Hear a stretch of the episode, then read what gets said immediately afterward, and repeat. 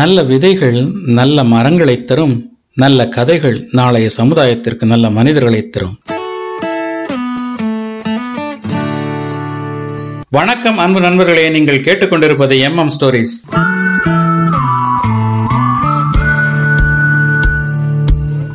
அப்பாவின் துணை. இந்த சிறுகதைக்கு முழு உரிமை மீயண்ணா மணிகண்டன். இந்த கதை எழுதிய நாள் ஜூன் மாதம் ஏழாம் தேதி இரண்டாயிரத்தி பத்தொம்போது இடம் இந்தியானா அமெரிக்கா. எதையோ மறந்து விட்டேனே என்ற சிந்தனையிலேயே நடந்து சென்று கொண்டிருந்தார் சிவனேசன்.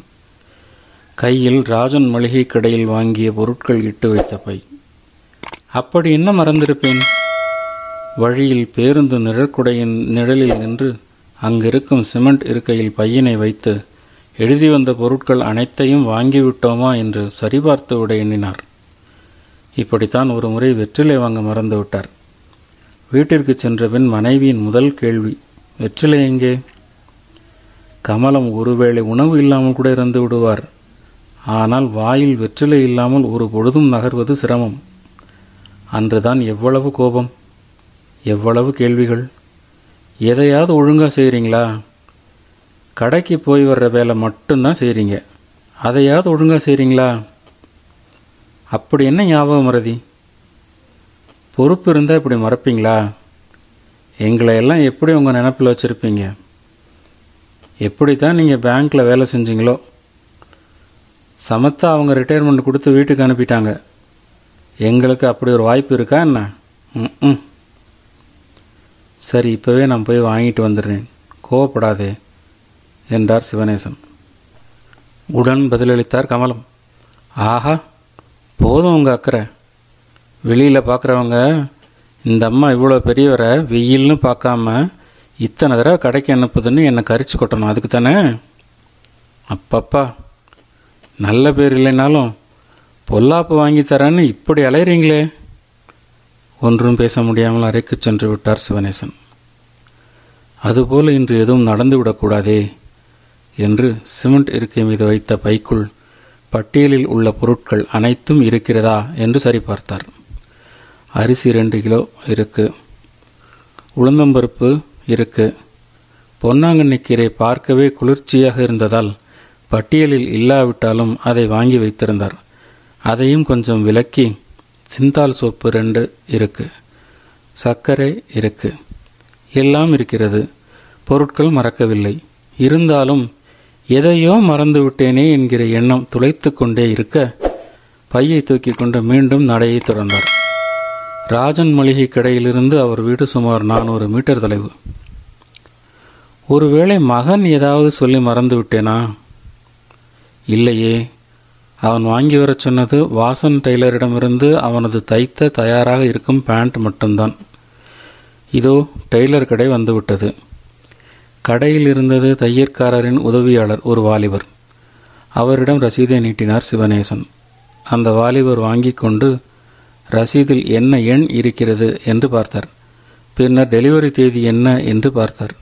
இன்றுதான் என்று சரிபார்த்து கொண்டவர் தைத்து தயாராயிருக்கும் உருப்படிகளில் எந்த எண் ரசீதுடன் ஒத்துப்போகிறது? என்று சரிபார்த்து ம் இதோ கிடைத்துவிட்டது. அந்த பேண்டை மடித்து முறையாக ஒரு காகிதப்பைக்குள்ளிட்டு சிவநேசனிடம் நீட்டினார். சிவநேசன் பதிலுக்கு ரூபாய் ஐநூறு ஒற்றை தாளை எடுத்து நீட்டினார். கடை வாலிபரோ சார் பில் நானூற்றம்பது நானூற்றம்பதாக இருந்தால் கொடுங்க. இல்லாட்டி அண்ணன் வரணும். என்னிடம் சில்லறை இல்லை என்றார். அண்ணன் எப்போ வருவார்? என்று கேட்டார் சிவநேசன் சாப்பிட போயிருக்கார். இப்போ வர நேரம்தான். அது வரைக்கும் இந்த சேரில் உட்காருங்க என்று ஒரு நாற்காலியை காட்டினார். இருக்கையில் அமர்ந்த சிவனேசனுக்கு பழைய ஞாபகம் தொடர்ந்தது. அன்று மகன் கேட்ட பிளேடு வாங்க மறந்து விட்டார். அதற்குத்தான் மகனிடம் எவ்வளவு பேச்சு வாங்கினார்? ஏன்பா நான் கேட்டது ஒரே ஒரு ஐட்டம் அதை கூட உன்னால் வாங்கி வர முடியலையா? இந்த ராத்திரியில் போய் நான் எந்த கடையை திறக்க சொல்லி வாங்குவேன்? நேத்தே பிளேடு தீர்ந்து போச்சு. பழசை வச்சே அட்ஜஸ்ட் பண்ணிகிட்ருக்கேன் ஷேவ் பண்ணாமல் போனால் மேனேஜர் மேலேருந்து ஷூ வரைக்கும் முறைச்சி பார்ப்பான். அது மட்டுமா? ஷேவ் பண்ணாமல் போனால் எந்த டாக்டராவது மெடிக்கல் ரெப்பா என்னை மதிப்பானா?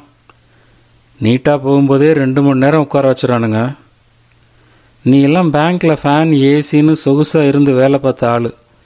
உனக்கெல்லாம் எங்கள் கவலை புரியாது. போப்பா. இன்னும் மகன் உதிர்த்த வார்த்தைகளை எழுத்தில் சொல்வது நாகரிகமல்ல. சார் இந்தாங்க ஐம்பது ரூபா பாக்கி என்று நினைவை கலைத்தார் கடைக்கார வாலிபர். அண்ணன் வந்துட்டாரா? என்று கேட்ட சிவனேசனிடம் ம் இதோ என்று தையர் கடை உரிமையாளரை காட்டினார் அந்த உதவியாளர்.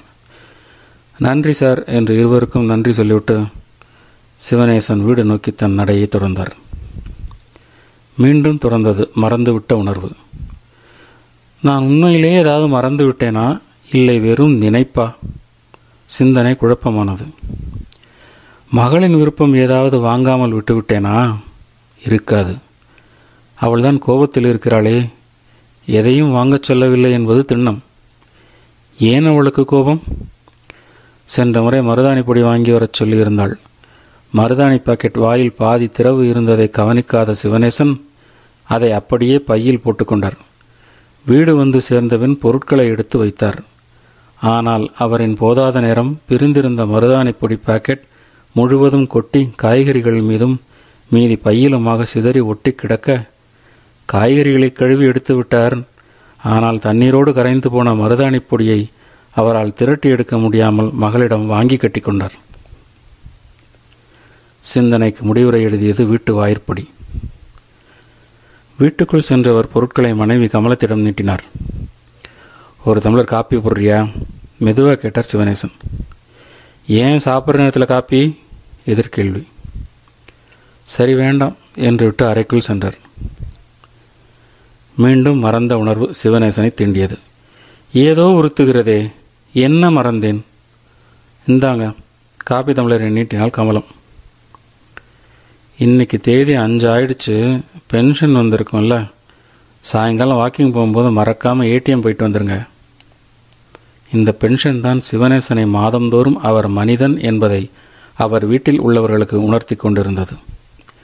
சரி என்றார். அடுப்படைக்கு சென்று விட்ட கமலம் அழைப்பு மணி அழைக்கும் ஓசை கேட்டு வாசல் கதவை திறக்கிறீங்களா? நான் அடுப்படிக்கு வந்துட்டேன் என்றார்.